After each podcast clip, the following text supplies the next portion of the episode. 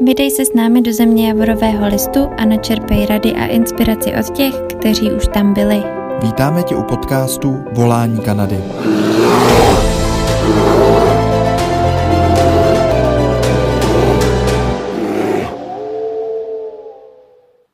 Všichni zdravíme. Máme tady další livestream s Aničkou. Čtyři roky ve Vancouveru. Popovídáme dneska o zkušenostech. Hodně se povídá o tom, že Češi jezdí do Calgary, Toronto, Banfu, Jasperu, Kenmore a trošku se vyhýbají tomu Vancouveru právě z toho důvodu, že tam je jaký drahý, drahý životní podmínky, je tam obtížný najít práci, ale na druhou stranu Vancouver je obrovský lifestyleový eh, místo a ten potenciál toho vyžití je tam obrovský. Eh, Anička nám dneska představí ten Vancouver z jejího očí vlastně, jak, jak tam prožívala prošla si spoustou variant víz, k tomu se taky dostaneme. To si myslím, že bude velmi výborný téma. Určitě se dotkneme cestování, práce a vůbec života ve Vancouveru. Takže Aničko, díky moc, že jsi udělala čas. Zdravíme tě. Tady vlastně jsme se spojili v České republice všichni, tady v časové zóně. Taky vás zdravím, ahoj. Tak, můžeme pouštět klidně dotazy, když budete mít, dávejte do komentářů, postupně se jim budeme věnovat a rovnou to odstartujeme. Ani 2016, jestli se nepletu, uh, ano. si vyrazila na working holiday do Kanady. BHčka jsou krásný program pro Čechy, bohužel uh, trošku omezený kvotou, tisíc lidí uh, ročně. Tak pojďme odstartovat tu tvoji dráhu. Proč si teda zvolila Vancouver? Protože řada lidí právě od něj opouští a radši jede do Alberty nebo do Toronto, Ontaria. Tak úplně původně jsem se na něj nechala ukecat. Vůbec jsem do Vancouveru nechtěla. Asi i z těch důvodů, který občas na těch podcastech zmiňujete vy, protože mě strašili, že je to velký město, drahý. A měla jsem tenkrát v Kenmore v Albertě kamarády, vlastně kamaráda, který mě vůbec přivedl na myšlenku podcestovat na Working Holiday program. Nicméně v tu dobu, kdy jsem víza dostala, tak měli rodinu a nebylo asi úplně cool takhle k někomu přiletět, otrhovat, otrhovat ho s bydlením a tak. No a s tehdejším bývalým přítelem a kamarádem, který do Kanady tenkrát letěl po druhý, tak jsem se nechala zlanařit, ať jdu s nima, že to bude levnější, že tam budeme třech a že to bude takový víc jednodušší na ten začátek v tom Vancouveru. Tak jsem si řekla why not a koupila jsem si letenku tenkrát s ním na 15. září. A to jste všichni dostali VHčka tenkrát? Um, já a bývalý přítel jsme dostali working, working holiday, no. ale ten kamarád tam letěl znova už na Young Professionals, mm-hmm. protože už tam byl před dvouma, třema rokama tenkrát tý, v té no. době, takže ten se vracel, vracel už na Japov.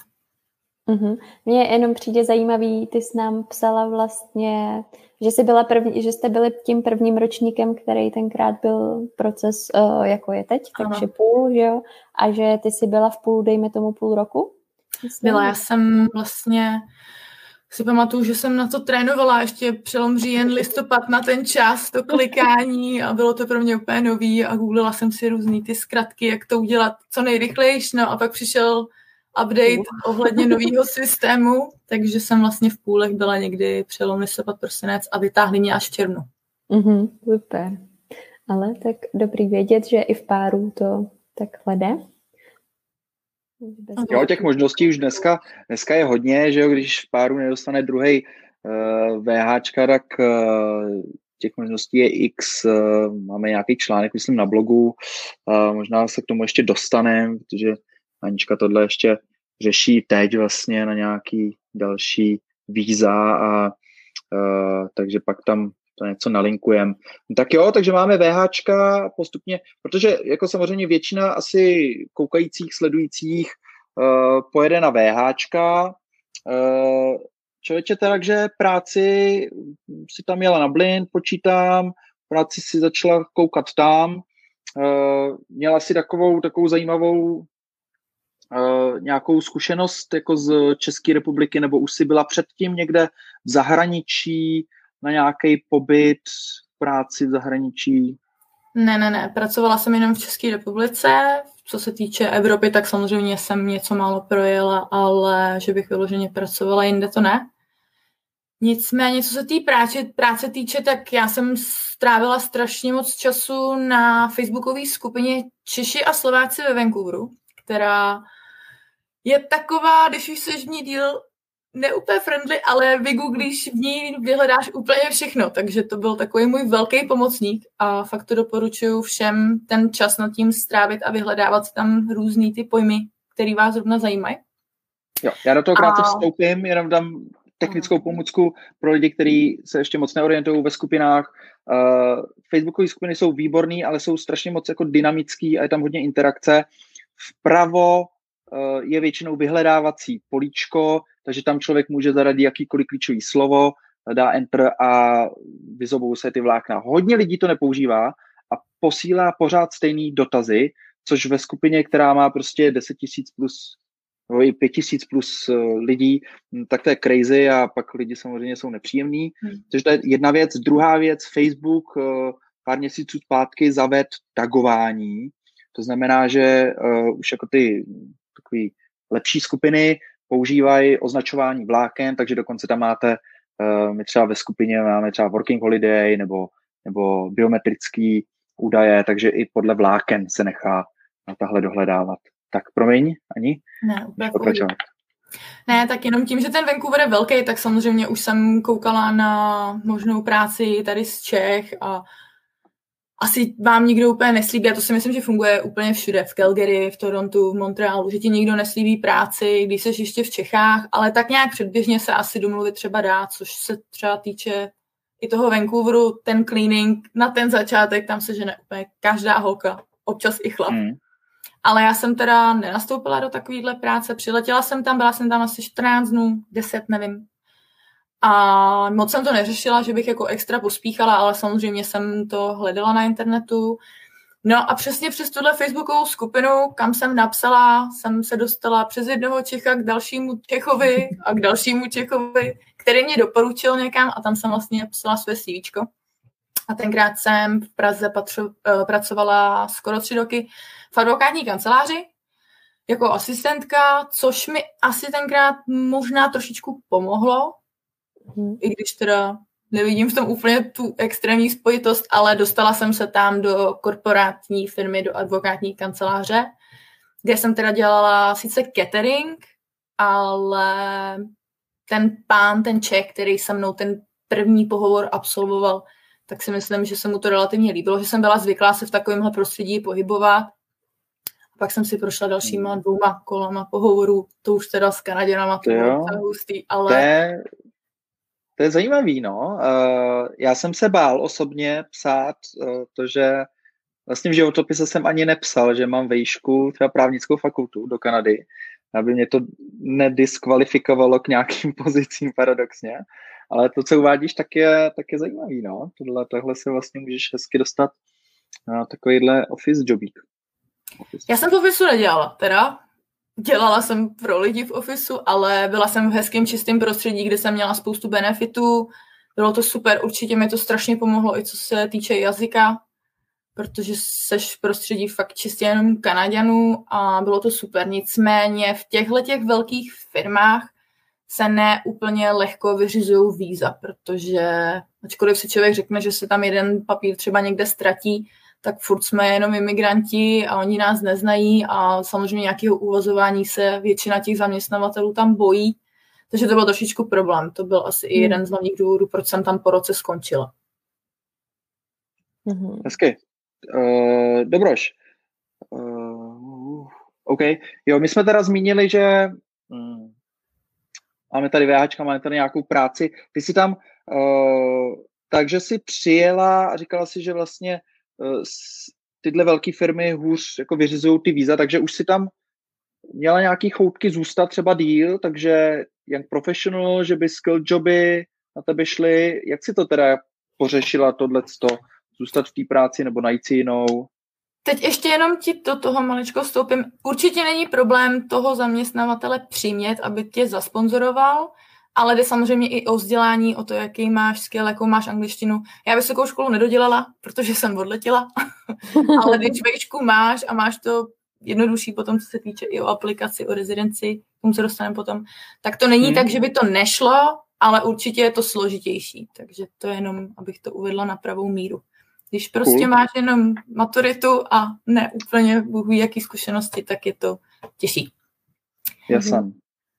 A samozřejmě jsem tam zůstat nějakou dobu chtěla, nejdřív teda jenom půl roku, že na zimu, samozřejmě potom půl roce. Tam bylo vlastně i na protože my jsme přiletěli v září a ono hned v tom listopadu, prosinci se musíš rozhodnout, jestli chceš další rok, protože se otvírají znova půly na ty možný young professionals Aha. a další věci, takže mhm.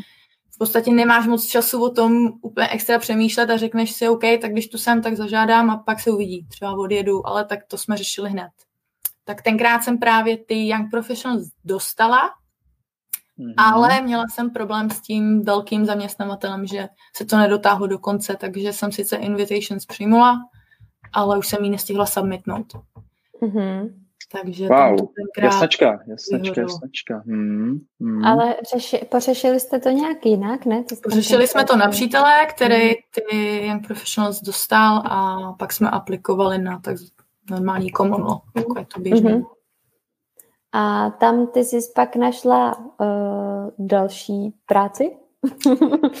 pak jsme samozřejmě věděli, že když už tam budeme ten druhý rok, tak tam budeme chtít být třetí a čtvrtý a budeme chtít rezidenci, akorát jsme byli zelenáči a nevěděli jsme, jak to chodí. Takže bylo jasný, že si musím najít nějakou práci, kde by eventuálně ten sponsorship možný byl.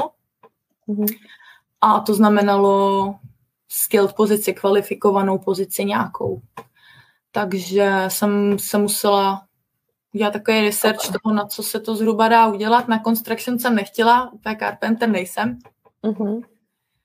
A viděla jsem všude na Craigslistu, po Facebooku nabídky na landscaping a vůbec jsem nevěděla tenkrát vlastně, co to je, tak jsem se na to podívala a říkám, hele, tyjo, zahradničení, hm, why not, kytičky, pohodička, meeting. Hm. tak jsem vlastně aplikovala na léto, to, že to bylo super, jsi venku, opálíš se, nejsi zavřená nikde, takže těm lidem v tom ofisu úplně nezávidíš tuhle tu roční dobu a nevyděláš si úplně špatný peníze, když nejseš lemra a trošku... A můžeš, můžeš nastínit, kolik tak zhruba uh, jsou to nějaký, že máme tady mapu těch minimálních mest ta britská Kolumbie je v tom spíš jako taková nižší. Já myslím, že eh, BC má okolo 10-11 minimálku, nebo pamatuju. No, no, no. Je ten landscaping trošku posazený jako vejš, nebo se tam odrážíš od těchto těch základních Určitě sazeb? je to vejš. Já bez experience to klidně řeknu, tenkrát před těma třema rokama jsem tam začínala na nějakých 17, s tím, že jsem jako neuměla fakt vůbec nic. Vůbec nic. A uh-huh. hned ze startu jsem dostala 17. A tyhle ty firmy většinou fungují tak, ne teda všechny, ale většina těchto firm funguje podobně jako na construction, když jsi prostě pracovitý a nebojíš se špíny a práce a je to za tebou vidět, tak oni ti rádi nějaký ten dolar přidají, takže určitě se tam dá posouvat. Nebudeš mít ne 30, určitě ne, ale na ten Vancouver to hmm. není úplně pro holku málo peněz, co právě znám ty slečny, tam měli mít. Já si myslím, že těch 17 je určitě víc než minimálka tenkrát, nebo já nevím, kolik No, určitě. Nevím přesně, kolik je tam minimálka no. teďka, ale uh, že je to jako super i tak si myslím, že... Za jedenáct, za jedenáct hmm. uh, jedna holčina roznášela nějaký noviny nebo co, nebo tak, takhle nějak. Hmm. To je dobrý a ani ty jsi zmínila to, uh, jak se tam jako vyjednává o zvýšení mzdy to při, přijde zaměstnavatel za tebou, jako z dobrý vůle, že tě vidí, že jsi pracovitá, nebo musíš ty prostě ho puš, jako říct, hele, už jsem tady prostě tři měsíce, jsem pracovitá, uh, můžeme zvednout, nebo jak se to dělá takhle? Hele, ty, já mám dvě zkušenosti. Mám zkušenosti s úplně nejhorší firmou ever a pak mám zkušenost s nejlepší firmou a to je můj ještě pořád nynější šéf. Úžasný chlap, který přijde i sám a fakt si cení svých zaměstnanců. A vůbec neřeknu jeho jméno, neřeknu, která je to company, protože to je prostě moje. ne, to si dělám srandu. Ale určitě si myslím, že existují i šéfové, kteří to fakt ocení, když jsou to menší firmy, že přijdou a nabídnou ti to i sami, nebo ti dají nějaký jiný benefit, kdy ti to v podstatě tu hodinovou salary jakoby zvedne. Ale jinak, jak si říkal, jako nebát se toho vydržet, tak samozřejmě neřekneš si hned po týdnu. Jsou i tak tací nedočkavci, kteří po 14 dnech si myslí, že dostanou předáno, tak to úplně není. Ale určitě už bych se po těch dvou, třech měsících, kdy máš samozřejmě pocit, že už teda něco umíš, nejseš jenom takovej ten helper, který jenom občas někde něco zahrabe a mm-hmm. musíš něco trošku umět, tak a když to vidí ten šéf a my Češi všeobecně si myslím, máme dobrý jméno ve světě, v Kanadě, všude. Málo kdy jsem slyšela jako opak. Takže jsem nezažila, že by řekli, ne, hele, nepřidám ti. A co mě naučil můj nynější přítel, vždycky si řekni víc, protože on tě srazí o těch pár dolarů hmm. a nakonec jsi tam, kde si být chtěla. Takže se to nebojte trošku nacenit Oni vás stáhnou, ale někam se dostanete. Jo, ale jaká je mentalita uh, těch Kanaděnů, nebo vlastně, nebo třeba těch spolupracovníků, se kterými makáš, jako jsou ochotní sdílet jako, hele, já beru 21, ty bereš 17, můžeš si říct tolik, nebo jak tam získáš takový ten přehled, kolik za tu práci se tak dostává? Nebo je to takový tabu téma? O, není to úplně tabu, jako vyloženě ti nikdo asi neřekne, hele, mám konkrétně 19, 23, ale samozřejmě tak nějak máš po nějakém čase přehled, kolik, kolik berou třeba supervisory, kolik bere člověk, který nastupuje bez experience, pak samozřejmě slyšíš i z jiných firm, máš kamarády v tom samém oboru a víš zhruba, kolik berou oni, takže já si myslím, že se to pohybuje všude tak nějak podobně.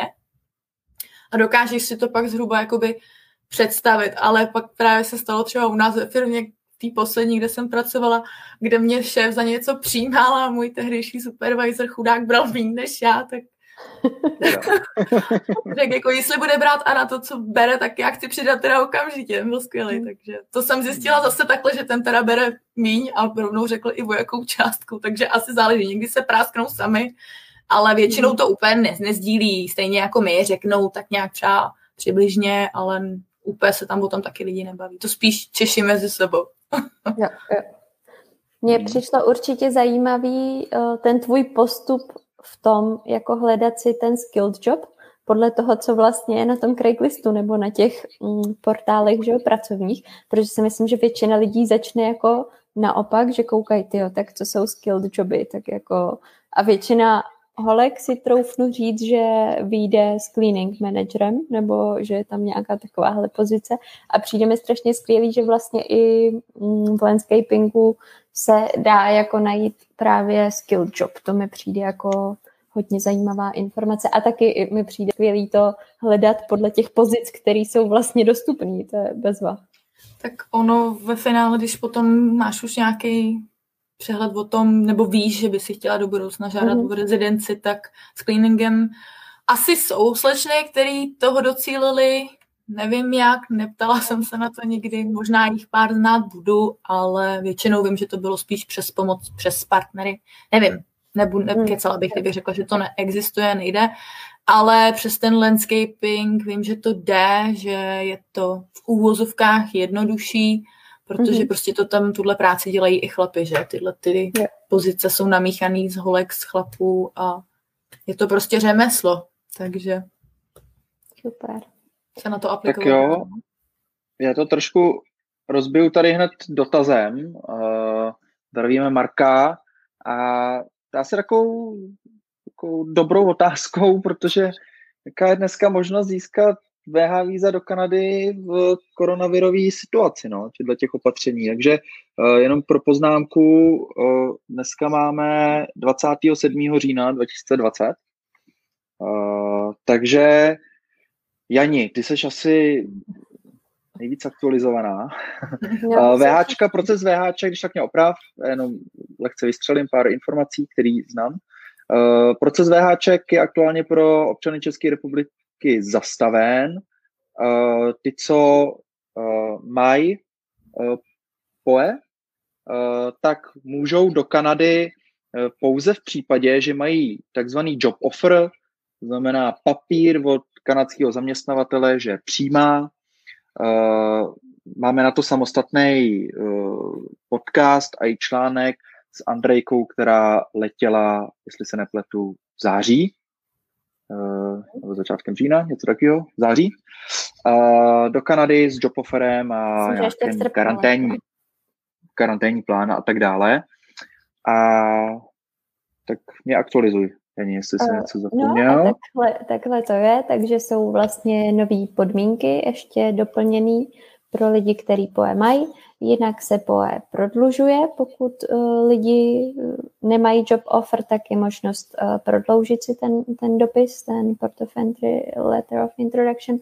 A pak proběhlo na sociálních sítích informace o tom, že půl vlastně bude už uzavřený bez toho, že bude kvota vyčerpaná letošní, takže prostě situace se má takhle. Já jsem teďka ještě koukala na BH pro Čechy, jako přímo tam rozklikaný na stránkách kanadské vlády, tak tam zatím ta informace jako úplně není, ale na sociálních sítích to už proběhlo, myslím, přímo z oficiálních zdrojů, tak, takže uh, my to určitě ještě vysledujeme a budeme o tom aktualizovat info.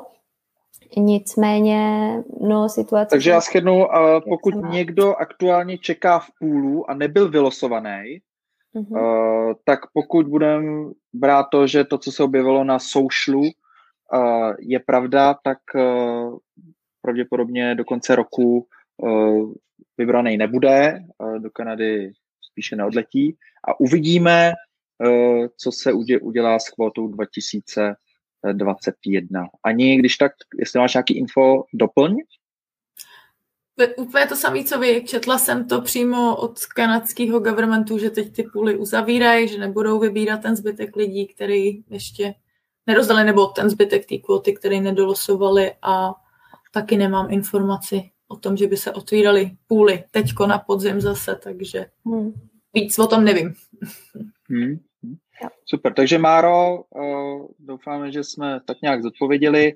Uh, já hned navážu tady uh, Lenkou a díky za ty dotazy.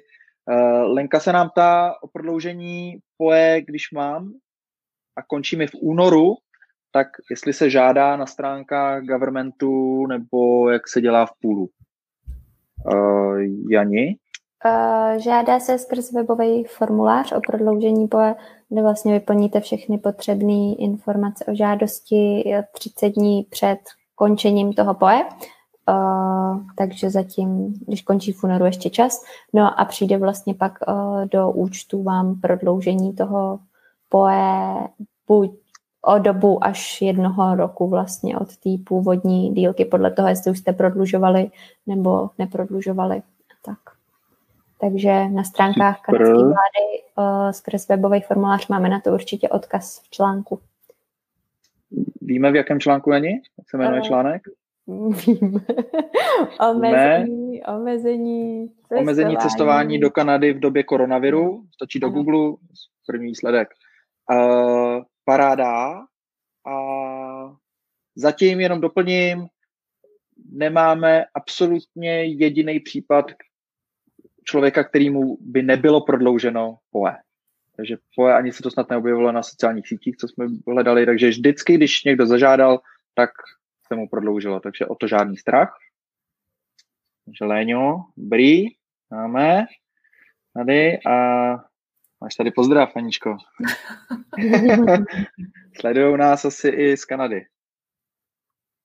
Ban. tak, no. Jsem vyfasovala a... přes dívku banána. jo? Dáš nám nějaký kontext? No netvářila jsem se jako kyselý citron, i když to bylo fakt busy a byl průšvih, takže myslím, že mám místo obličeje věčně banán, no, takže to mi pak zůstalo. Někdo na mě tak pak někdy zavolal a už mi neřekli. Vlastně si myslím, že polovina i těch lidí, co mě teď poslouchá, neví, jak se jmenuju křesným a příjmením. OK. No dobrý, tak eh, kde jsme skončili? Měla si nějaký teda uh, Yangy, uh, nějaký víza a pak si nějak skákala na common law, ne? Ještě, jak to tam bylo? Já jsem nedostala právě tím, že mě nedostala. Hmm. ten zaměstnavatel a tudíž jsem si teda myslela, že o svoji možnost žádat o Young Professionals už jsem přišla, protože veškeré informace, které jsem tenkrát měla, jak ze stránek kanadské vlády, od lidí, tak vlastně na všechny tyhle ty typy víc máš možnost žádat jednou za život. Nicméně jsou výjimky i na Working Holiday. Existují a znám je. takže jsme vlastně řešili toho komona, takže jsem tam byla přes tehdejšího přítele jako komonlo a začala jsem dělat ten landscaping právě proto, aby jsme to eventuálně mohli pak do budoucna otočit, že bych ho vzala já. Mm-hmm. A žádala ty Yangy, no, tak, takže tak. Mm. Tak jo, tak se, Jani, nadychuješ se? No, jenom jsem se chtěla zeptat, jestli pak přišla ta možnost jako to otáčet, anebo nebo ty si potom žádala znova o Yangy. Já jsem o ně žádala znova. Pak přišlo LMA. No, to je ale všechno takový. Já jsem pak vlastně nedostala Yangy, s tehdejším přítelem jsem už nebyla. Mm-hmm. Byla jsem sama, Kanadu jsem si moc užila a byla jsem tam nějakou dobu jako vizitor. Mm-hmm. Ale další dotaz, Nikolka se nám ptá, jsme uh, tady, takže ahoj Niky, zdravíme tě taky, uh, dotaz. Když zavřeli předtím, než se rozhodli, jestli to dají nebo ne, asi, uh, asi schválení v půlu, posun dál, tak se neví, co bude. Zatím, uh, jestli to schválej nebo neschválej. No tak, když tak holky, jestli chápete víc než já, uh, Niky, když tak poslouchej, do úprav, já jsem to teda pochopila do... tak, že asi slečna ano. žádá, submitla žádost a čeká na vyjádření, čehož jsem si teda všimla taky na skupinách různě, že lidi čekají i třeba půl roku. Takže si myslím, že teď vzhledem k té situaci, která je, tak co vím, tak i ti oficeři, prostě není jich tam tolik, všechen ten běh té země se tam zpomalil stejně jako tady, takže za mě bych řekla nevěšet hlavu a počkat, přijde to. No, a teď mluvíme myslím, o čem? Já, co já, přijde? To je jako já, schválení půlu? Já si jako? myslím, že tohle to byla vlastně pozvánka, která byla vyplněná, submitnutá a teď se čeká na Port of Entry. Tak bych to pochopila já. Já bych to, já bych to taky takhle pochopila a zároveň bych dala příklad Andrejky, která vlastně uh, si našla rovnou zaměstnavatele teda. Uh, dělali jsme s ní taky po, podcast a Andrejka čekala na POE, ale mezi tím si našla zaměstnavatele, takže měla i job offer rovnou a vlastně jim to tam rovnou napsala, že teda má práci a tak a oni to i schválili, i jí dali, dostala prostě work permit a teď už si veselé užívá Kanadu. Tak jenom, že můžete tomu jít ještě maličko třeba naproti. Jo, jo jasně. Můžeme jít naproti, přesně Niky doplňuje, že má biometrics, je v poslední fázi, Uh, to znamená, skutečně doporučujem, uh, mrkni, uh, mrkni Niky na podcast, jmenuje se Hned do 14-denní kana- karantény po příletu do Kanady na VH s job offerem v kapse. Uh, to asi dva díly naspět s Andrejkou. A tato uspíšila tím, myslím, že snad dokonce dvakrát tam posílala na CICčko uh, a posílal jen job offer a karanténní plán a tohle a že, že všechno má zajištěný a nějaký dopis průvodní, tohle, psala to. A fakt, když po druhý kontaktovala, tak hned nějaký druhý den nebo třetí den už to nám poslali. Takže je možný, že jsou úředníci zavalení nebo nestíhají, uh, tak surgovat, no. Jo. Tak jo. Jsme zpět. Tak jo. Tak.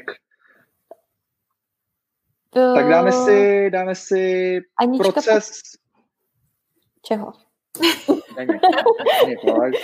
Ne, mě ještě jenom napadlo, že prostě Anička si prošla poměrně spoustou pracovních víz a mně to přijde skvělý, takže další tam ještě si řešila teďka naposled LMIA, protože teďka, teďka si vyzkoušela vlastně rok v Čechách, že jo? A teď se zase pochystáš snad.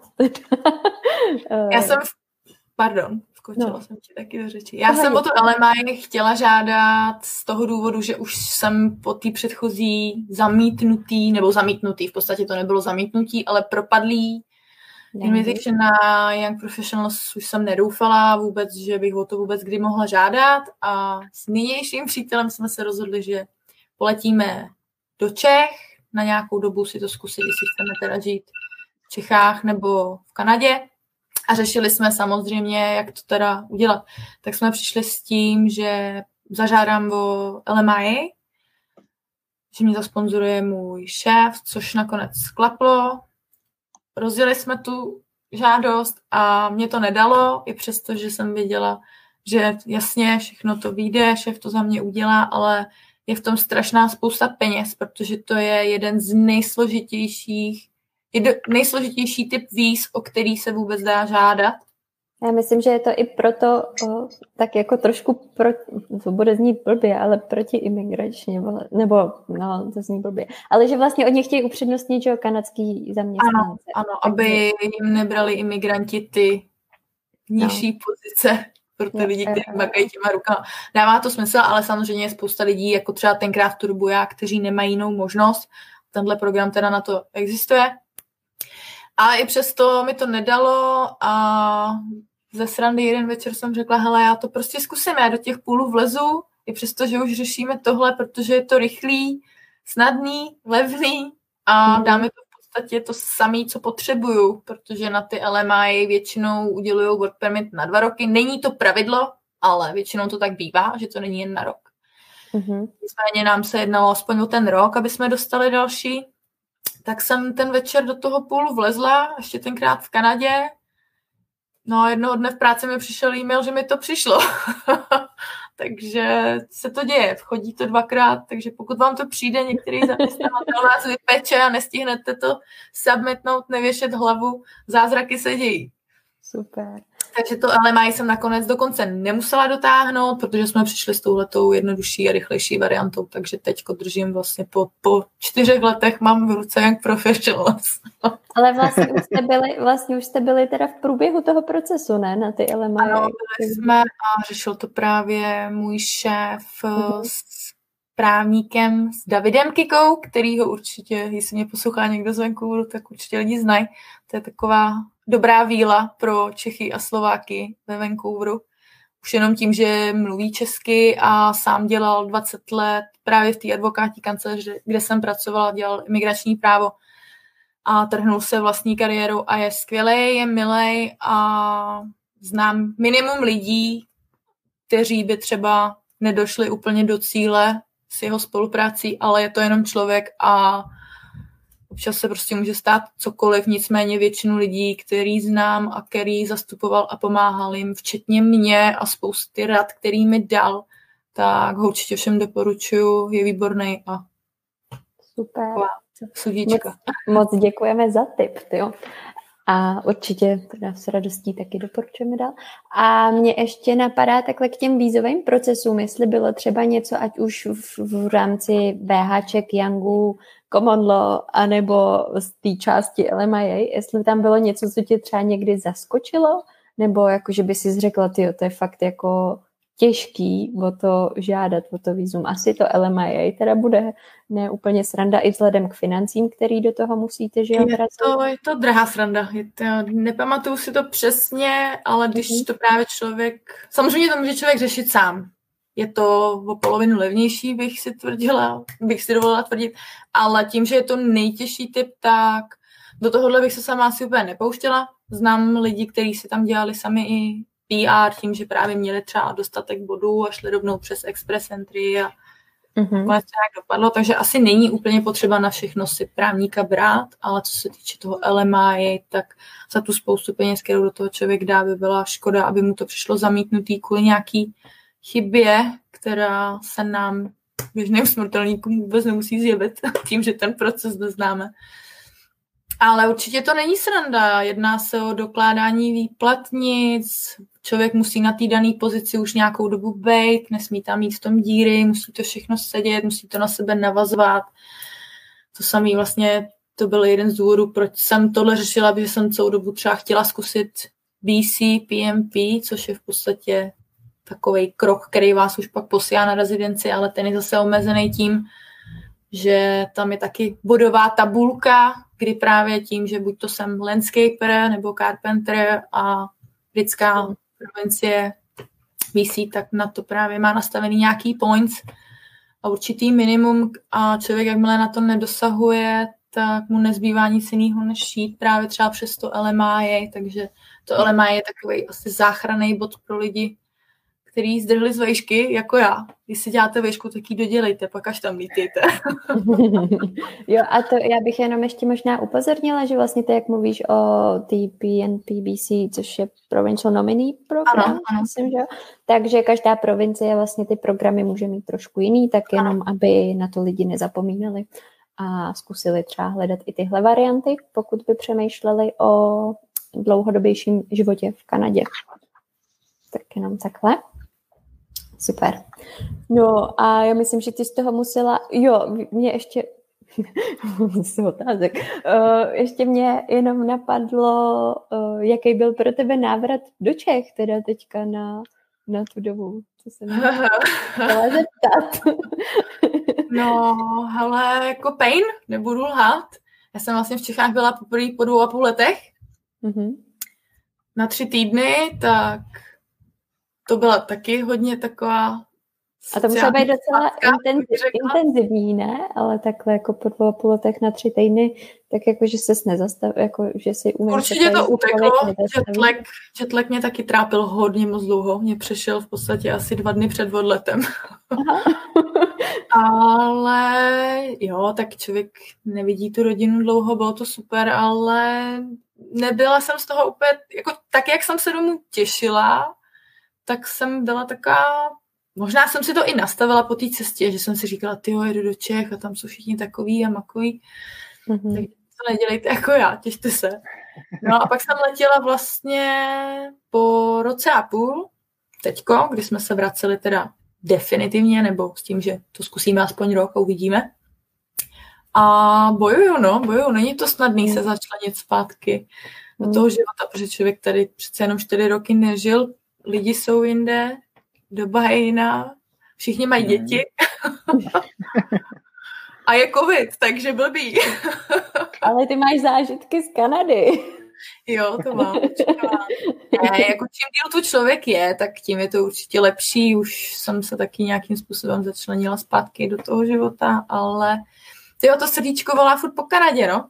Furt hmm. se tady necítím jako doma, ačkoliv tu doma jsem. Máme nějaké otázky, Marťas? Já ne tady pošlu Lukáše. Nějaké otázky jsem přeskočil, nebojte se, dostaneme se k ním, dávám jenom souvislost, ať, ať držíme témata.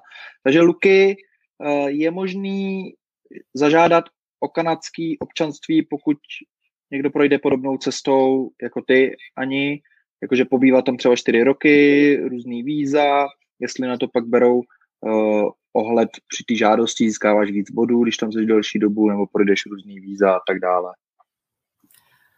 Tak to třeba já nejsem ještě citizen, ale pohybovala jsem se samozřejmě už mezi lidma, kteří jsou nebo teďko momentálně žádají.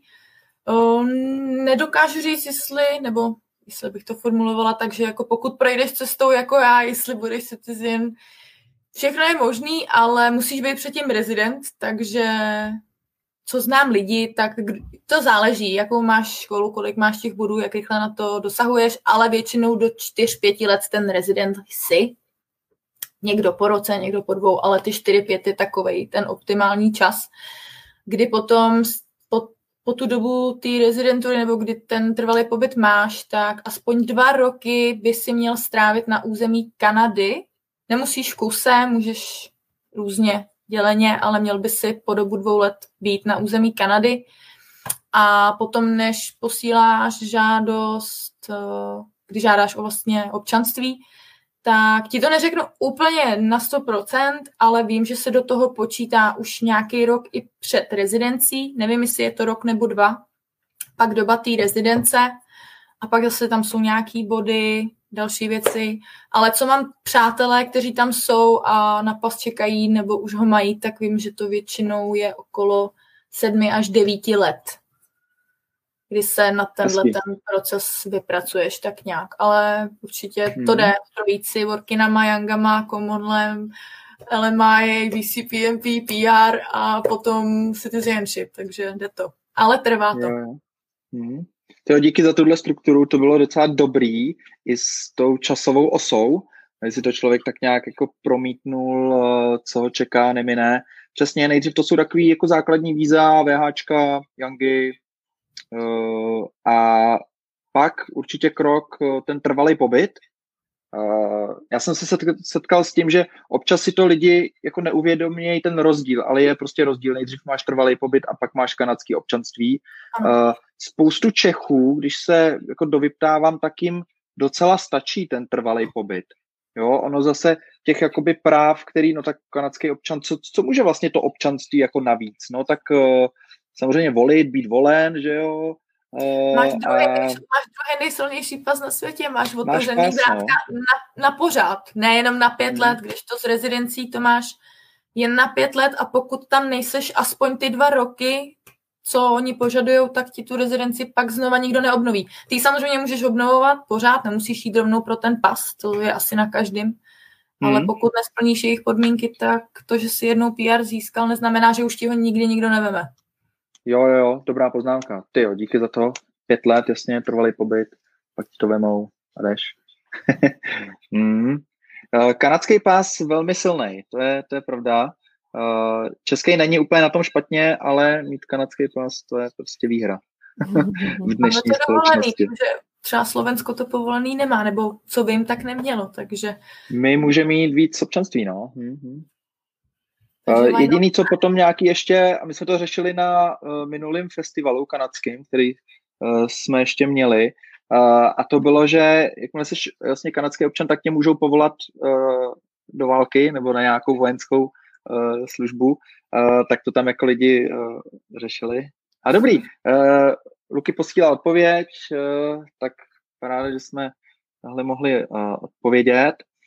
A um, tak jo, uh, co tady máme? Jo, mě by zajímalo, uh, ty si totiž ani zmiňovala nějakého toho family doktora a jak jsi jako uh, zažila vlastně v tom Vancouveru, že už to přijde takový tvůj domov.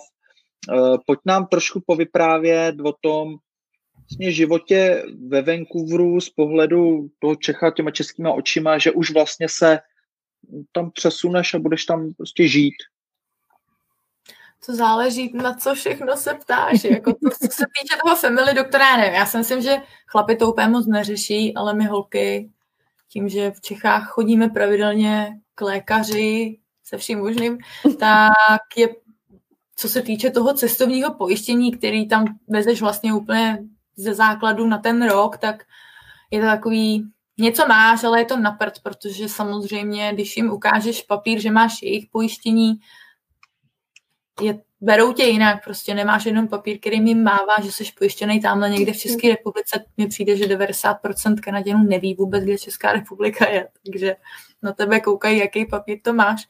Je to relativně drahý, ty vyšetření, někdo to platí rovnou když tam přijde, některý lidi využívají toho, že vlastně zavolají do těch pojišťoven, nahlásí nějakou emergency, nemám u sebe zrovna tolik peněz, chci, abyste mě objednali tam a tam. Ale furt je to takový, že co vím, tak ty lidi to lítají nebo řeší to tím, že lítají do Čech a obejdou si všechny doktory. U nás, což teda já nechci říkat nic, je super mít v Kanadě doktora, ale naše zdravotnictví je skvělý. Myslím si, že kanadské zdravotnictví, já osobně nelobuju tomu, je to katastrofa. Takže chápu to lidi, kteří lítají do Čech, ale samozřejmě, když se něco stane, chodíš na preventivku, máš nějaký úraz, potřebuješ, nevím, jsou lidi, kteří potřebují nějaký prášky denně, už tam třeba letí s nějakou nemocí a nemůžou lítat každý tři měsíce ke svýmu obvodnímu, tak je určitě super si toho family doktora najít, což je v podstatě obvodní lékař. A většinou, co vím, holky, co měly děti, tak tam chodili s miminkama, jsou family doktorky, že fungují i jako ženský doktorky právě pro nás, pro holky, že člověk nemusí mít pět doktorů všude možně. Ale samozřejmě záleží. A je to o tom pojištění, no, mít to jejich pojištění, na který vlastně už, teď se nejsem jistá, myslím, že už na to jde aplikovat i z Work and Holiday, protože na to potřebuješ mít vlastně půl roku aktivního work permitu, aby si dostal to pojištění od nich. S tím, že mhm. teď hmm. Britská Kolumbie udělala to samé, co Alberta, že to máš automaticky taky tím, když jsi zaměstnaný někde, hmm. tak si to musíš extra platit, zvlášť bychom si to ještě platili ale je to určitě super, jako už tam být potom. Ne všichni ti working holiday lidi a young professionals to řeší, že furt mají právě to cestovní, já už bych to asi úplně třeba znova nedělala, že bych si platila drahý pojištění do Čech, který ve finále je stejně takový k ničemu, protože člověk se to snaží nějak moc nevyužívat. Přesně hmm. tak opakovaně to stejně nejde využít, takže určitě super si zařídit to pojištění v té dané provincii, kde seš a i přesto, že ti většina lidí řekne, že family doktora neseženeš, ptát se, ptát se, ptát se, volat a hmm. snažit se a mít tam někoho takového, jde to. Hmm, jasná. A já vím, že vlastně s Market a s Matějem jsme dělali taky podcast a oni vlastně rodili v Kanadě, v Albertě teda, ale uh, taky tam vyprávěli o family doktorovi, takže právě i vlastně myslím, že tam chodila jako na normálně ginekolog, jako mm-hmm. mateřský, ne před, před, předporodní prohlídky nebo tak nějak, že do nějaký, do nějaký doby. Do, to, takže, takže super. Uh, takže ty jsi vlastně pak zřizovala kanadský pojištění. Řešili jste to prostě kanadskou pojištění. Mm-hmm. Mm-hmm, skvělý. Uh, no a to se evidentně asi i vyplatí po té finanční stránce, ne? čímž já bych možná navázala právě na to, že se říká, jak je Vancouver drahej, nebo i u nás se to říká. A my, jsme, my vlastně, když jsme jeli s Martinem do Kanady, tak jsme se rozhodovali mezi Vancouverem a Calgary a vydali jsme se do Calgary a jedním z důvodů bylo právě to, že eh, lepší práce, lepší mzdy a nižší životní náklady. Tak pojď nám říct, jak to, jak to je ve Vancouveru teďka. Uh, Nebo jaký, jaký, jaký byl, já jsem to asi položila blbě tu otázku, teda respektive nijak, uh, jaký ty jsi měla pocit, jako co se týče nějaký životní úrovně ve Vancouveru? Ale samozřejmě si myslím, že všichni děláme tu stejnou chybu, když tam přijedeme, že přepočítáváme. Děláme to všichni a trvá nám to půl, tři čtvrtě roku, než se na to vykašleme a smíříme se s tím, že máme dolary. Což mám teď zase problém, že mám furt v hlavě dolary a měla bych se přenastavit na českou měnu, ale nevadí. Což prostě je blbý, protože když to člověk dělá, tak samozřejmě Vancouver drahý je. A asi bude dražší víc než Alberta. V Albertě jsem byla vždycky jenom na výletě pocestovat si a jo, ty ceny jsou jiný. Nicméně nemůžu úplně říct, že bych zastávala to pravidlo, nejedu tam, bojím se, budu mít málo peněz na výplatě, budu platit strašně drahý nájem. Hele ne, ty pokoje záleží hrozně, kde žiješ, že Vancouver se dělí na North Vancouver, který je samozřejmě trošičku dražší, tím, že je blíž k horám, je to takový víc family friendly, klidnější, musíš prostě s basem se dostat do centra všeho dění, takže ten je možná o trošičku dražší než potom ten East Vancouver, který je hrozně rozlehlej. Co se týče downtownu, tak to je zase úplně jiná cenová mhm. relace. Tam jsme vlastně bydleli jenom první tři týdny, kdy jsme vykrývali nějaký Čechy, kteří potřebovali podržet byt na dobu, kdy byli pryč. Ale co jsem znala i holčinu která s partnerem žila ve studiu, teda ne ve one bedroomu, ale ve studiu velkým, relativně novým, pěkným. Bylo to přímo v downtownu a platili za to třeba 1250 dolarů měsíčně plus utilities, což prostě není tak hrozný, když si vezmeš, já nevím, většinou ti kluci si vydělávají hezký peníze, protože většina z nich dělá na stavbách, jsou šikovní a na těch stavbách dostávají přidáno relativně často, aspoň co jsem tak slýchala já. A těch, ty holky, jako myslím si, že každá holka si tam přijde aspoň na 2,5 tisíce měsíčně. Každá. Mm-hmm. Začátky jsou asi těžší, začínáš na míň, ale postupně se na tu částku vypracuješ.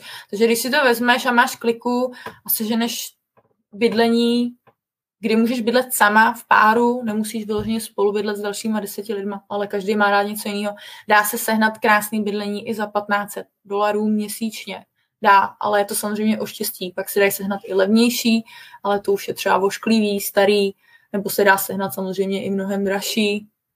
Ale je to všechno o štěstí. Nebát se toho, hlídat si Facebook, hlídat si Marketplace, hlídat si Craigslist, ptát se lidí, obcházet to. Strašně často se ve Vancouveru i děje, že ne všechny ty nabídky máš na internetu. Se třeba konkrétně děje hodně v tom North Vancouveru, kdy jsou venku jenom prostě postavený ty cedule, že máme místo, nemáme místo a vyplatí se to obcházet osobně, volat na ty čísla. A jako člověk takhle to bydlení sežene. Samozřejmě, že potom pro lidi, kteří už tam třeba čekají rodinu, jakože už těch přátel tam pár takhle mám, kteří už by chtěli třeba dvou bedroom, tří bedroom, že jich bude víc, tak to už samozřejmě dražší je, ale mm. zase záleží na tom, co děláš za práci. Někdy máš skvělýho landlorda, který třeba tam spolu bydlí ze začátku, pak se lidi rozutečou, nabídne to tomu, kdo tam byl první, chce, aby mu tam zůstal, protože s ním má prostě dobrý vztahy, nechá mu to třeba za nějaký normální peníze, ale tak co si myslím, jak se to pohybuje. Znám lidi, kteří bydleli za tři stovky na osobu na měsíc na sharehouse, což byl teda punk, ale ne všichni potřebujeme pět hvězdiček. Já jsem bydlela většinou okolo 600-700 dolarů měsíčně sama na sebe a potom v páru jsme platili podobnou sumu. Takže si myslím, že se to určitě dá a když máte dohromady okolo 4-5 tisíc dolarů, což tak většinou v tom páru potom máš, tak když si z toho odečteš těch 1200-1500 bydlení, pan bedroom samozřejmě, tak si myslím, že to není nic neúnosného, protože to auto tam koupit je v Kanadě jednoduchý, to drahý není, jsou drahý pojistky, což třeba Britská Kolumbie takhle konkrétně má, ale určitě to není nic nereálného, ty peníze se vydělat dají a najít si hezký bydlení i sám bez spolubydlících, jako mm-hmm. myslím, že se to pohybuje, třeba ta Alberta, vím, že to bylo okolo pětistovky třeba na hlavu, když někdo spolubydlí, ale to rozdíl stovky, 150. Hezký, mhm. díky, díky Ani. Uh, já ještě využiju toho, že ty jsi tam byla v tom Vancouveru dlouho, čtyři roky. Uh, jak vnímáš ten posun uh, nárůstu cen nebo životních nákladů nebo nárůstu jako vejplat nebo možná i hm, posuňme se klidně pryč jako od financí, možná hm, jak, jak se staví jako hodně ve Vancouveru nebo, nebo práce, jestli se předtím s nás hm, nacházela, nabírala, uh, jak se jako proměňoval ten Vancouver v tom čase. Čtyři roky je přece jenom už nějaký čas, už nějakou dynamiku tam můžeš cítit. Hele, staví se tam strašně moc, takže co se týče právě třeba i té práce na construction, tak kluci vůbec bych se ničeho nebála, jela bych tam, protože vás prostě zaměstnají, mají rádi český šikovný ručičky, takže pokud někdo z vás, co teď poslouchá, chce PR, dělat na construction tam. Ale co se týče úplně toho extrémního posunu, samozřejmě se zdražovalo, zdražují se věci, ale já si myslím, že to bylo tak podobný, jako když žiješ tady, že prostě je nějaká inflace, která je běžná, děje se to, ale že bych jako zaznamenala nějaký velikánský skok v něčem, to určitě ne.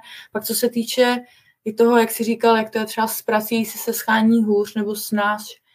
Hele, já jsem většinou v každé práci byla okolo roka, někde roka půl, že jsem to nějak často nestřídala a ani moc neznám lidi okolo sebe, kteří by to hodně střídali. Což třeba teď by možná mohlo lidi zaujmout tom, že i přesto, že je to Vancouver, tak ty lidi se tam ty pozice drží celkem dlouho. Že to není tak, že by pendloval každý co týden někam jinam. Ale jako, že by to nějak extra narůstalo, mi nepřijde. Jako ne, ne, ne, nepamatuju si, že bych zaznamenávala nějaký velký rozdíl za ty čtyři roky. Dobrý vědět. Mm, tak jo. Uh, tak já klidně tady navážu tímhletím, zdravíme Janču, dotazem. Um, pojďme na to.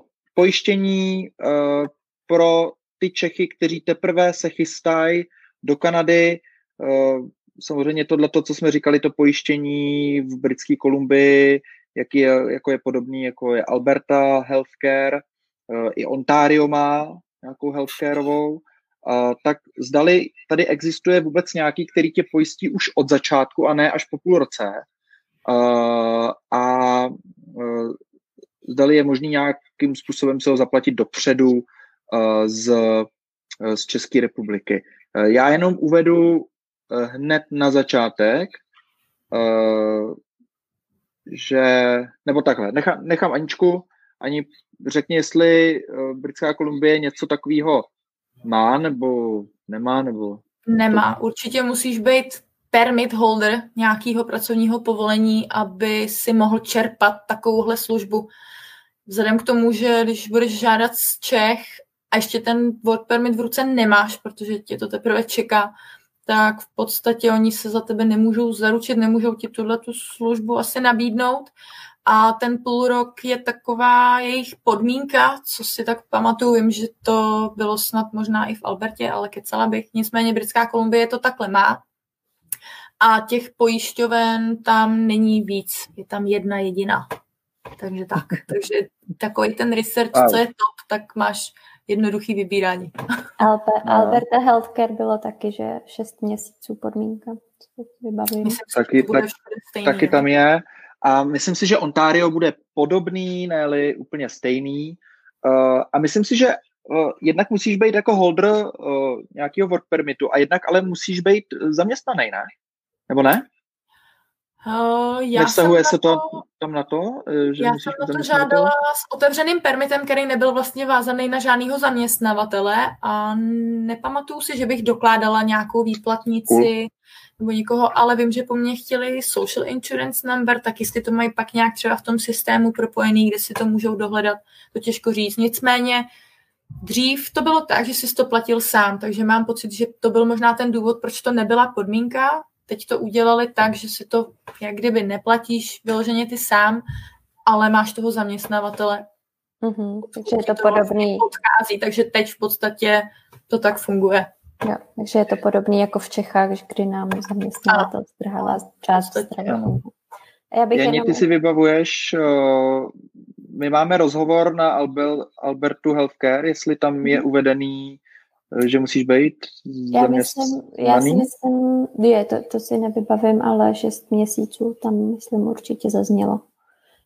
Jo. A já bych jenom ještě k té otázce doplnila, že vlastně to pojištění cestovní z Čech je nutný zařizovat proto, aby vám vlastně udělili to work permit. Je to jedna z podmínek mít zdravotní pojištění po celou plánovanou dobu pobytu v Kanadě, což na Working Holiday bývá teda jeden rok pro většinu lidí a můžou to po vás chtít na imigračním při vstupu do Kanady, kde vlastně byste měli dostat to pracovní povolení do pasu. A důvod, proč není dostatečný vlastně to kanadské pojištění, je i ten, že to pojištění cestovní obsahuje nebo zahrnuje repatriaci, což je uh, vlastně to, že by vás dopravili do Čech případně v momentě, kdy se ta péče jako v Kanadě nevyplatí nebo nebys... Moc prodraží, pojišťovna si spočítá, že už to je pro ní hodně, tak radši vás pošlou letadlem zpátky do Čech a operace se udělá tady v Čechách. Uh, takže vlastně ta varianta toho, toho špekulování o tom, že nevemu si český pojištění, vemu si tohleto Albertu Healthcare nebo British Columbia nebo Ontario, Eh, tak bohužel nelze pro lidi, co jedou na VH, protože prostě vstupuješ z Čech, jedeš do Kanady, jdeš přes imigrační, CIC, oficiální podmínka, zdravotní pojištění s repatriací musíš mít. Ne teda třeba český, či, Češi využívají i True Travelery a, a tak dále. Uh, takže, ale je potřeba no, na celou dobu, jinak vás tam můžou ještě zkrátit na imigračním. OK. Máme Janču. A mm, já klidně tady hodím Šimona. Čau Šimon. Co člověk musí splnit, jaký typ žádat po jednom roce na VH, když by chtěl zůstat? Uh, tak těch variant asi bude víc a Anička nám udělá rychlou, rychlej rozcestník. Záleží na tom, jaký máš vzdělání, jakou máš praxi z Čech a jakou práci po dobu toho jednoho roku budeš dělat v té Kanadě. Takže pokud tam poletíš jako inženýr s čtyřma rokama praxe v nějakém naskyleném jobu už v Čechách a budeš po tom jednom roce na té samé pozici a šéf z tebe bude nadšený a budeš splňovat ty bodové kritéria pro všechny možné věci, tak můžeš být v podstatě už po roce rezident, nebo můžeš potom roce jít na ty Young Professionals, což je nezávazný výzum, který automaticky navazuje na ty workiny a dává ti to zase rok čas, ale nicméně každý výzum po working holiday už je takzvaný uzavřený, nebo nemáš otevřený pracovní povolení, ale máš uzavřený, tudíž už nesmíš měnit zaměstnavatele jedině s výjimkou, musíš požádat o výjimku, takže pokud tam po roce budeš, tak už napevno u někoho, na pořád, navždycky. Dneska, dneska tady máme takovou uh, vízovou uh, poradnu. Takže klidně dávejte, střílejte do toho, dál využijte, že Anička tady s náma je. Já jsem říkala, mm. že se mají obracet na Davida Kiku, já jsem si dělala srandu, obracejte se na mě.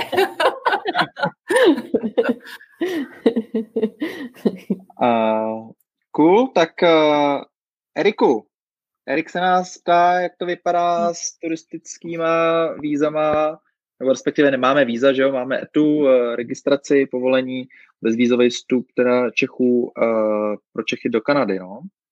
Tak moc dobře, Eriku, ne? Kanada je zavřená, uh, hranice jsou zavřený a nevíme, my osobně, jak do Kanady, nevíme žádný podpultový informace než ty oficiální. Uh, Aničko, já nevím, jestli sleduješ třeba víc i kanadský zprávy nebo tak, já si přiznám, že uh, občas Mám někde něco... informace i od lidí, co tam třeba jsou a na turistu to nejde, no. Teďko hmm. momentálně zatím, bohužel. Vím, že se řeší, že by třeba změnili tu karanténu 14 dní, že by to změnili na nějaký test, že tě pak nechají třeba jenom 2-3 dny, než budou nějaké výsledky do budoucna, že zatím má jenom nějaký pilotový režim na to, jak to změnit, aby ty lidi nemuseli 14 dnů někde čekat, než budou moct nastoupit do práce a bla, bla, bla.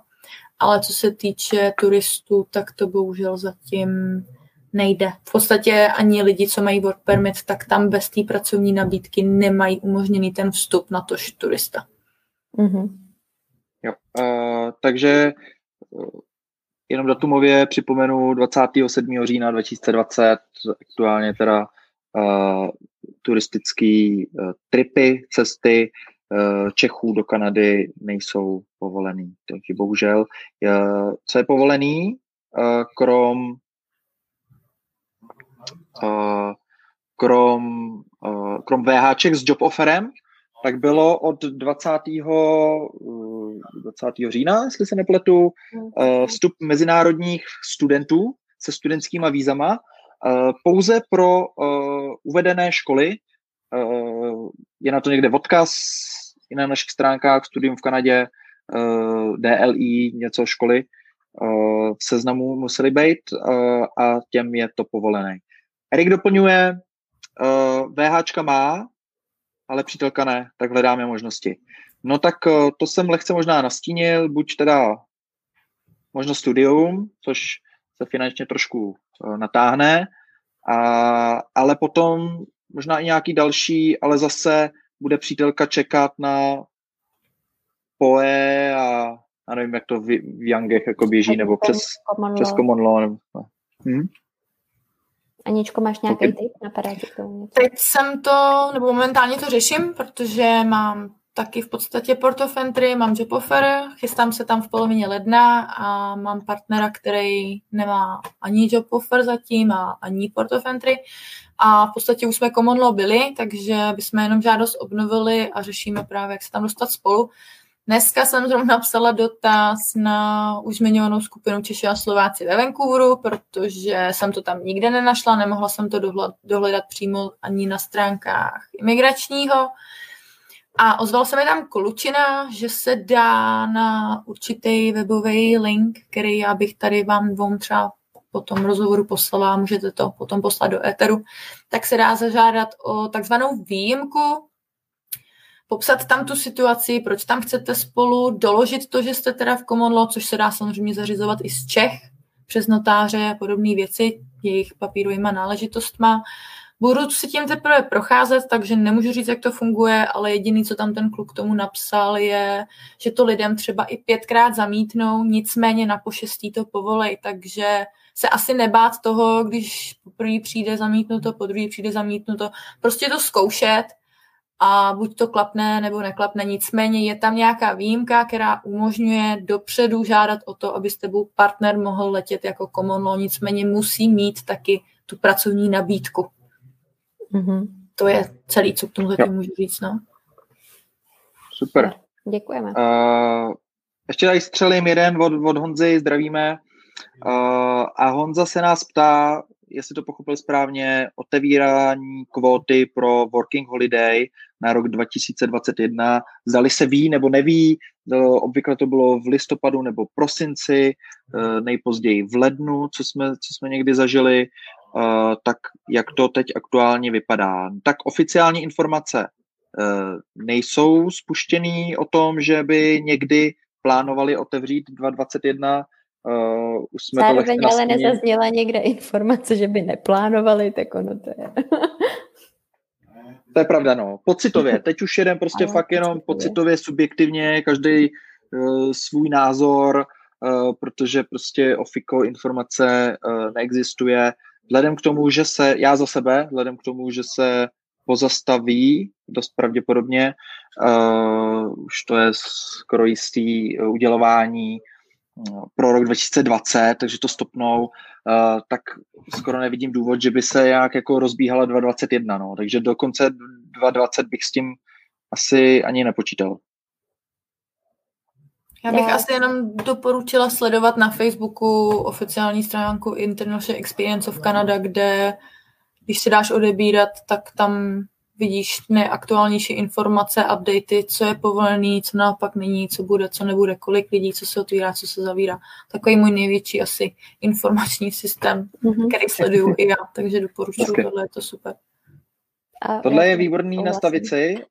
Uh, taky málo lidí dělá, každou stránku si můžete nastavit jenom, že ne, že ji jako lajknete nebo followujete, že se vám to zobrazí, ale ještě můžete do takového nastavení, jenom si tam si kliknete a dáte třeba zobrazovat jako první a teď na feedu vám to prostě vyskočí, že každý dás má prostě stovky přátel a teď se tam ty algoritmy Facebook mění a teď to budete mít připlý vždycky nahoře, tak to je takový typík, aby vám to nezapadlo nikam. Hm. Voilà. Tak jo, a tady poděkování od Terika, Honzi. Dneska to tam jede. Provka. tak jo, tak jsme projeli teda takovýhle dotaz. Uh, no a dobrý, takže jo, takže dotazy máme. Klidně ještě využijte chviličky, uh, posílejte uh, Nanču dotazy z Vancouveru, nebo klidně z vízových žádostí, se vám tak líbí. Um, a já to odlehčím, aby jsme se trošku refreshli. Já jsem tam viděl i nějaký tripy, eh, možná do Aljašky, nějaký, nějakou polární záři jsem tam viděl i na tvým Instagramovém feedu. Eh, pojď nám říct třeba k té polární záři, to je taková, eh, často Češi jezdějí do Kanady a říkají si, je, kdybych já ještě viděl medvěda, že jo, a polární záři. My jsme vlastně odjížděli na Lešku minulý rok přelom srpen září, vlastně ten úplně jeden z těch nejzaších termínů, který byl ještě možný, kdy tam člověk úplně nezmrzne a kdy jsou ještě otevřený národní parky. Ty se uzavíraly nějak kolem 13. září, co si pamatuju. Tě pustíme do, Denali, do Denali a tak. Takže jsme to stihli ještě tip Byli jsme asi čtyři týdny na cestě, jsme vlastně z Vancouveru autem až nahoru na Lešku přes celou BC Yukon. Dělali jsme si takový okruh tam a poprvé jsme viděli polární záři jen tak úplně jako strašně slabě, že jsme vůbec nevěděli ani, co to je, že se to jako nejevilo ani jako polární záře, ale to nějaký takový pruh nad náma. To jsme byli ve městečku Chicken, to je hned vlastně pohraniční město od Yukonu do Ocean City, když přejíždíš hranice a pak jsme byli ve Fairbanksu vlastně den na to, kdy jsme si tam zašli na místní hot springy a tam už to teda bylo vidět absolutně nádherně. Takže tam jsme to viděli poprvé, trvalo to docela dlouho, rozebíhalo se to tak jako pomaličku, že se něco ploužilo na obloze, všichni jsme z toho byli sledovali jsme to, pak to byla jako fakt diskotéka tančící, bylo to skvělé.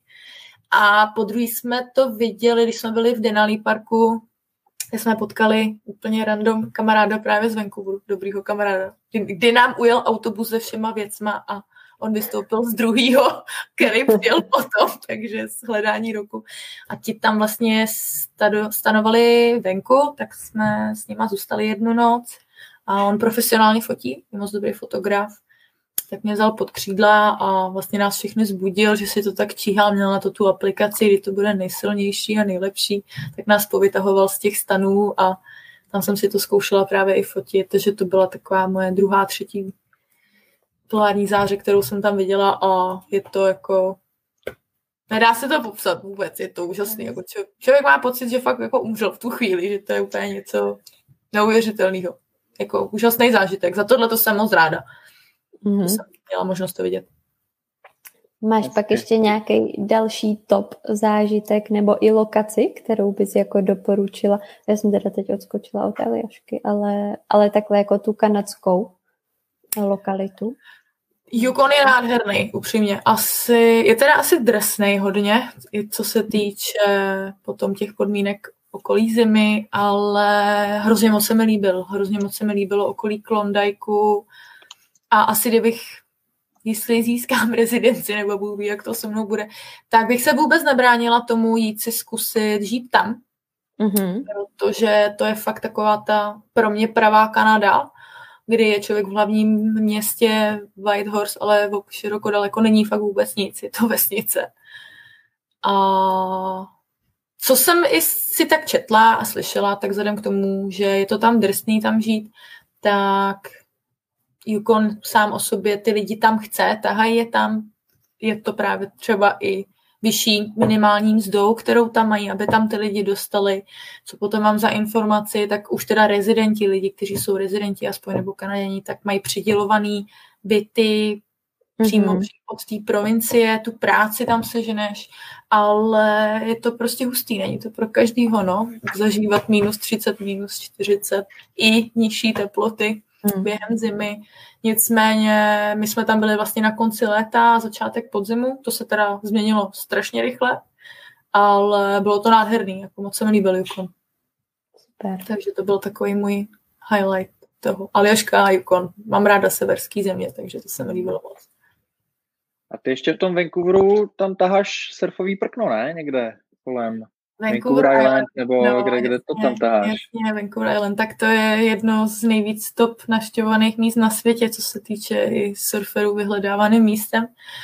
A miluju to fino, miluju to fino, to je nádherný, je to teda profláklý takový, že tam jezdíme fakt všichni z toho Vancouveru, ale jsou tam nádherný dlouhý pláže, pak je krásný sever toho Vancouver Islandu, okolí Telegraph Cove a takhle, kde máš přes období vlastně srpen, září, kdy vlastně je možnost hodně vidět migrovat velryby, tak mm-hmm. máš takový whale watching 24-7.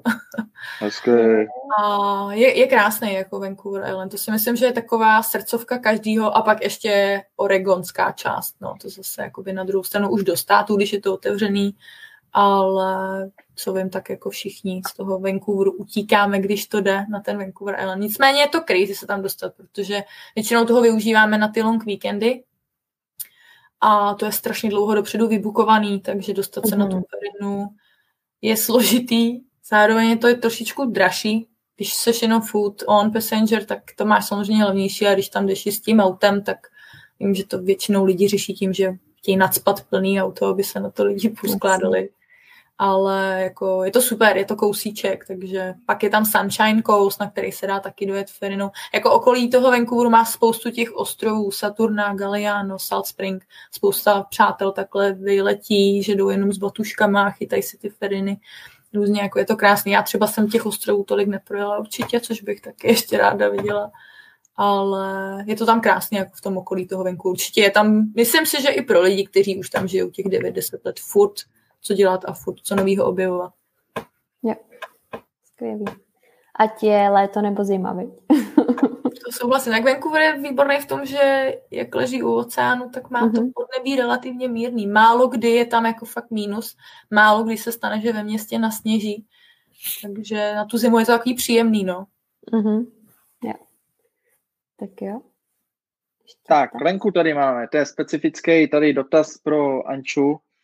Eh, zdali máme zkušenosti, zda se dá i bez právnické pomoci dostat na intracompany transfer víza do Kanady pod pobočkou firem matka CZ, a Sales pobočka?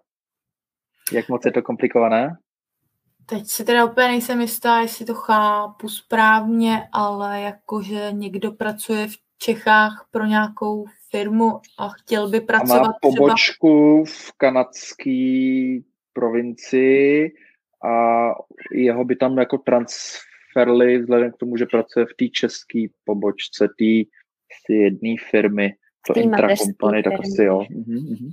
Měla jsem takhle známýho jednoho Švéda, ale to bylo ještě za období necovidu, který tam takhle původně právě přiletěl na vizitora a nastoupil do té firmy, jako zatím se jen tak seznámit s tím vším, že původně makal ve Švédsku, pak nastoupil teda v tom Vancouveru a tím mu v průběhu toho, kdy on tam byl, začali vypracovávat ty víza. Nicméně teď si myslím, že asi to možný je, nevidím důvod, proč ne, když máš nějakou nasklenou pozici, která se dá dělat i v té Kanadě, ale ten zaměstnavatel by ti měl vyřídit ty papíry z Čech. Buď zaměstnavatel, nebo ty sama nemusíš k tomu určitě používat právníka, jako já jsem si většinu víc řešila sama, jen to LMA jej jsem jako řešila pomocí právníka, nicméně na CIC je všechno, na stránkách provincií se dá taky vyčíst úplně všechno a na Facebookách taky, takže si myslím, že právníka k tomu netřeba, ale k tomu potřeba to vyřídit odsud.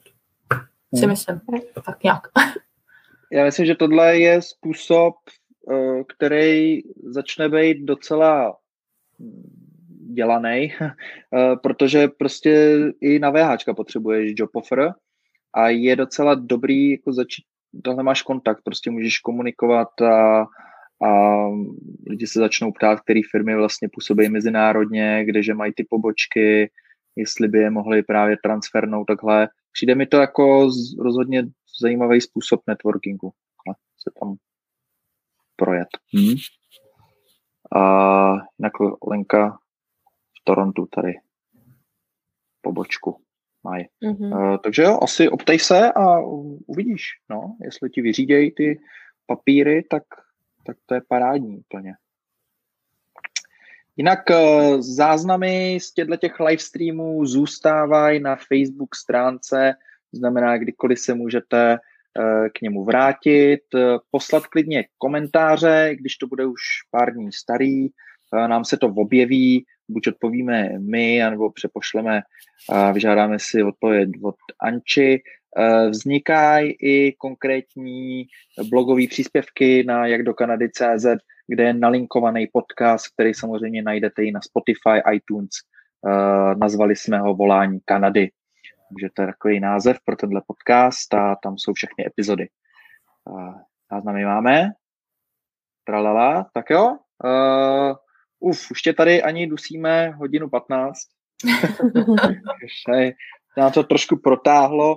Uh, já tady mám ještě uh, jednu takovou otázečku uh, na aktuální situaci říjnovou 2020 covidu, že jo, koronavirus tady řádí po celém světě, Čechách teď hodně mocně. Jak třeba vidíš, tady v Praze třeba je jako znatelný úbytek eh, těch zahraničních lidí a mnoho míst, ala Karlův most, se stávají prostě zpátky atraktivní, třeba právě pro fotografii, když jsme tady zmínili. A někdy to cestování vlastně může být zajímavější, když ty věci už nejsou tak přeturistované. E, jak tohle je cítit ve Vancouveru? Jak je cítit to, že je tam méně lidí?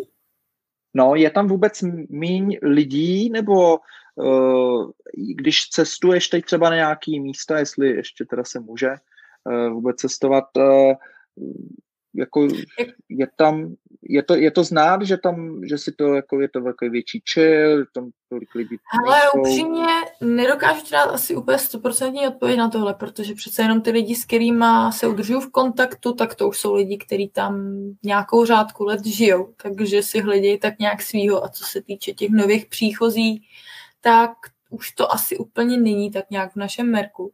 Nicméně na té skupině pořád vidím, že ty lidi se tam chystají, že tam lítají, že si píšou o práci, ale co mám třeba informaci od kamaráda, který teď tady byl na tři týdny, tak říkal, že jako lidi se vyvarovávali i nějakému hajkování, že snad byl i nějaký online systém, kdy si se na určitý trail musel bukovat, protože prostě bys tam bez toho zabukování sá permitu jít nemohl, nebo samozřejmě mohl, ale asi to za to úplně nestojí, za tu fee, když tě potom chytne ranger.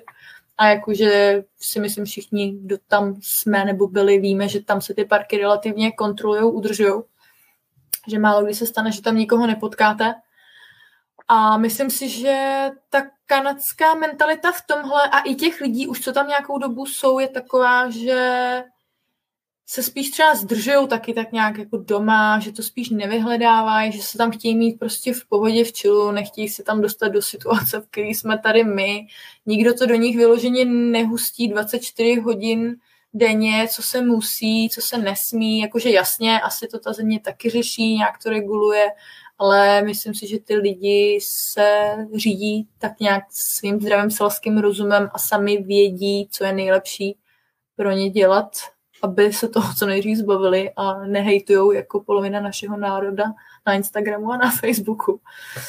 Ale co se týče nováčků, jako určitě si myslím, že to utichlo, protože jsem slyšela, že teďko se firmám i vyplácí těm lidem, kteří potřebují job offery na to, aby tam vůbec mohli přijet, tak se to těm firmám vyplácí jim je na dálku dávat, protože očividně ty lidi nemají, protože těch nových příchozích je asi určitě Vypla bych si klidně i o 50% méně, než bylo, protože spousta těch lidí na ty víza čeká, ještě nemá.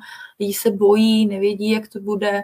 Teď ne každý má tu možnost tu karanténu někde strávit, nemáš na to třeba úplně dostatečně ušetřeno to, aby si mohl jet hned do nějakého Airbnb. Takže si myslím, že ten pokles tam určitě je, ale zároveň si myslím, že i ty lidi se tam chovají jako velice rozumně a Teď už jako vidím, že do přírody chodí, ale že by se tam nějak bláznilo a bylo to asi za dob, jako když jsem tam byla já, tak to určitě ne. Je tam taky asi takový větší klid jako tady, ale ne až takový. Hezky. Ani, uh, dotaz uh, na uh, řízení v Kanadě a kanadský řidičák. Uh, zdali koupit auto uh, řídit s kanadským řidičákem. Eh, český mezinárodní eh, platí jenom rok. Eh, a jak to teda probíhá v britské Kolumbii?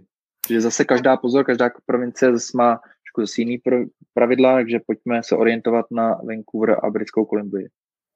Tak určitě je ten mezinárodní řidičák platný na rok, nicméně je to jenom papírová knížečka trojstrana s nalepenou fotkou, která jim jako vůbec nic neříká. Takže samozřejmě, že když tam člověk přiletí, můžeš se tam koupit auto i jako vizitor s tímhletím řidičákem. Samozřejmě se to pak zase liší ohledně cen pojistek a tak dále. Eh, když máš work permit a jdeš si koupit auto, tak ti to na dobu jednoho roku pojistí na ten tvůj mezinárodní řidičák. S tím, že máš povinnost protože vlastníš work permit a víš, že tam máš work permit na rok a tušíš, že tam budeš delší dobu, tak je tvoje povinnost si ten řidičák po třech měsících udělat, že v podstatě ten náš mezinárodní řidičák byl legálně pro řízení auta na silnici v běžném provozu měl být validní pouze tři měsíce a pak už by si měl mít PC řidičák, měl nebo měl. A ne všichni to dodržujeme, já jsem byla taky takovýhle černý pasažér, že jsme tam ten rok s tím jezdili, někteří i díl. Samozřejmě to hrozně záleží. Záleží na tom policajtovi, který tě chytí. Jakože občas ty namátkový kontroly dělají, ale většinou oni sami moc nevidí, jak to funguje, nefunguje, takže když tě chytí za rychlost nebo jenom namátkovou kontrolu, tak se asi úplně nic neděje, nicméně pro vlastní klid asi doporučuji si ho udělat co nejdřív. A to z toho důvodu, že když způsobíš nějakou dopravní nehodu, Kanaděnovi nebo komukoliv, kdo ten BC driving license má, tak se to nevyplatí, protože ta pojišťovna nebude krýt vůbec nic, protože si měl ze zákona povinnost si ten řidičák po třech měsících vyměnit, by si byl oprávněn se na té silnici s tím autem pohybovat, takže pokud by se stalo, že někoho nabouráš a je to tvoje vina, tak ta pojistka ti neuhradí vůbec nic, takže to je takový kdo chce, ať to riskne a jezdí rok s českým řidičákem a kdo je hmm. takový poctivec, tak ať si to asi udělá co nejdřív. No, jako. Jo. Um, k tomu napadá no, jenom doplňující, co obnáší kanadský řidičák uh, v BC, britské Kolumbii, co si musela proto ty jsi musíš, to jít na, musíš jít normálně na testy, projít se testama, musíš se taky zabukovat máš systém online, kde čím, co si pamatuju, tak v průběhu 2016 až 2019 to bylo víc a víc busy. Musíš teda nejdřív udělat ten test a potom se dostat normálně driving testu, no, té závěrečné zkoušce, na kterou lidi taky čekají měsíce a máš možnost, já nevím, poprvé, že když to nějak neuděláš, tak teď je nově udělaný, že k dalšímu můžeš jít snad až za 14 dnů. Teď někteří někdo tam je třeba i limitovaný, že ten řidičák, aby si vlastně dostal fyzicky tu kartičku, musíš mít taky pořád validní vlastně work permit na půl roku. V případě, že už ho nemáš validní na půl roku, tak dostáváš jen takový ten žlutý papírek, s kterým by si řídit jako mohl ale v podstatě ne dlouhodobě, jen krátkodobě, takže je to takový, že když to člověk nestihne, což se občas děje, protože ty termíny jsou fakt vybukovaný, tak musíš čekat zase na udělení toho nového work permitu a zase celou tu žádostí musíš projít znova, takže je to takový pitomý a asi i z toho důvodu bych to doporučovala řešit co nejdřív, když ten člověk jo. ten papír v ruce má, aby měl dost času na to tu kartičku získat a měl ještě work, work permit pořád platný. No. Super. Já jenom k tomu tady doplním a doporučím Janče a všem, kdo uh, přemýšlejí o kanadském řidičáku. Máme na to special článek, jmenuje se Řidičský průkaz v Kanadě. A dokonce tam máme i nalinkovaný, krom toho, že tam jsou nějaké zkušenosti lidí přímo z různých provincií, tak jsou tam i nalinkované všechny kanadské provincie na oficiální informace, uh, takže mm, luxus luxuská. A jo, tak jo, takže to máme řidičáky zodpovězený. Uh, uf, jak jste na tom, holky? Uh, dáme nějaký poslední dotaz a uh, dáme si volno, ne? jo, jo. Uh, já už jsem snad i bez otázek, takže... Super. Uh, máme tady uh, od Jardy. Uh, trošku už se budeme uh, lehce opakovat, ale schrnem, eh, jak aktuálně vidíme situaci, jestli se rozvolní nebo nerozvolní, zda budeme moc eh, žádat a získat, o, získat working holiday eh, v roce 2021. Jardův plán byl původní vyrazit koncem června na Vancouver Island, ale trošku se obává, že do té doby nestihnou získat víza. Nějaké zkušenosti se získáváním práce přímo na Vancouver Islandu uh, mají známou, uh, která by trošku mohla pomoci, uh, případně jak to zprocesovat. Hmm, tak. A myslím, že už jsme tady tu otázku trošku nakousli vzhledem k té současné nebo no, k, tomu, k té současné situaci, že Prostě ty procesy jsou teď zastavený, proběhla informace o tom, že půly budou uzavřený bez vyčerpání té kvóty eh, letošní, takže se těžko odhaduje to, kdy budou otevřený VH 221. Eh, je dobrý sledovat, doufat a eh, no, zjišťovat informace na stránkách kanadské vlády. Takže stránky CIC asi, a co se týče získávání práce, tak určitě jako je dobrý rozhodit sítě, kde člověk může. Pokud chcete vyloženě na Vancouver Island, tak eh, je super kontaktovat mm, známou na Vancouver Islandu. Prostě jo. no. Ani, máš k tomu? Já bych zase pozorovala nebo sledovala ty skupiny na tom mm. Facebooku. I konkrétně třeba tu, kterou jsem zmiňovala, protože se tam objevují i příspěvky od lidí z Vancouver Islandu, jak s nabídkou práce, tak od lidí, kteří tam naopak schání práce. Uh, Vancouver Island je ohromný, je tam Viktorie, která je, je to město velký, kde asi ta práce taky bude, pak je tam spousta menších městeček, jako je Nanaimo, fino.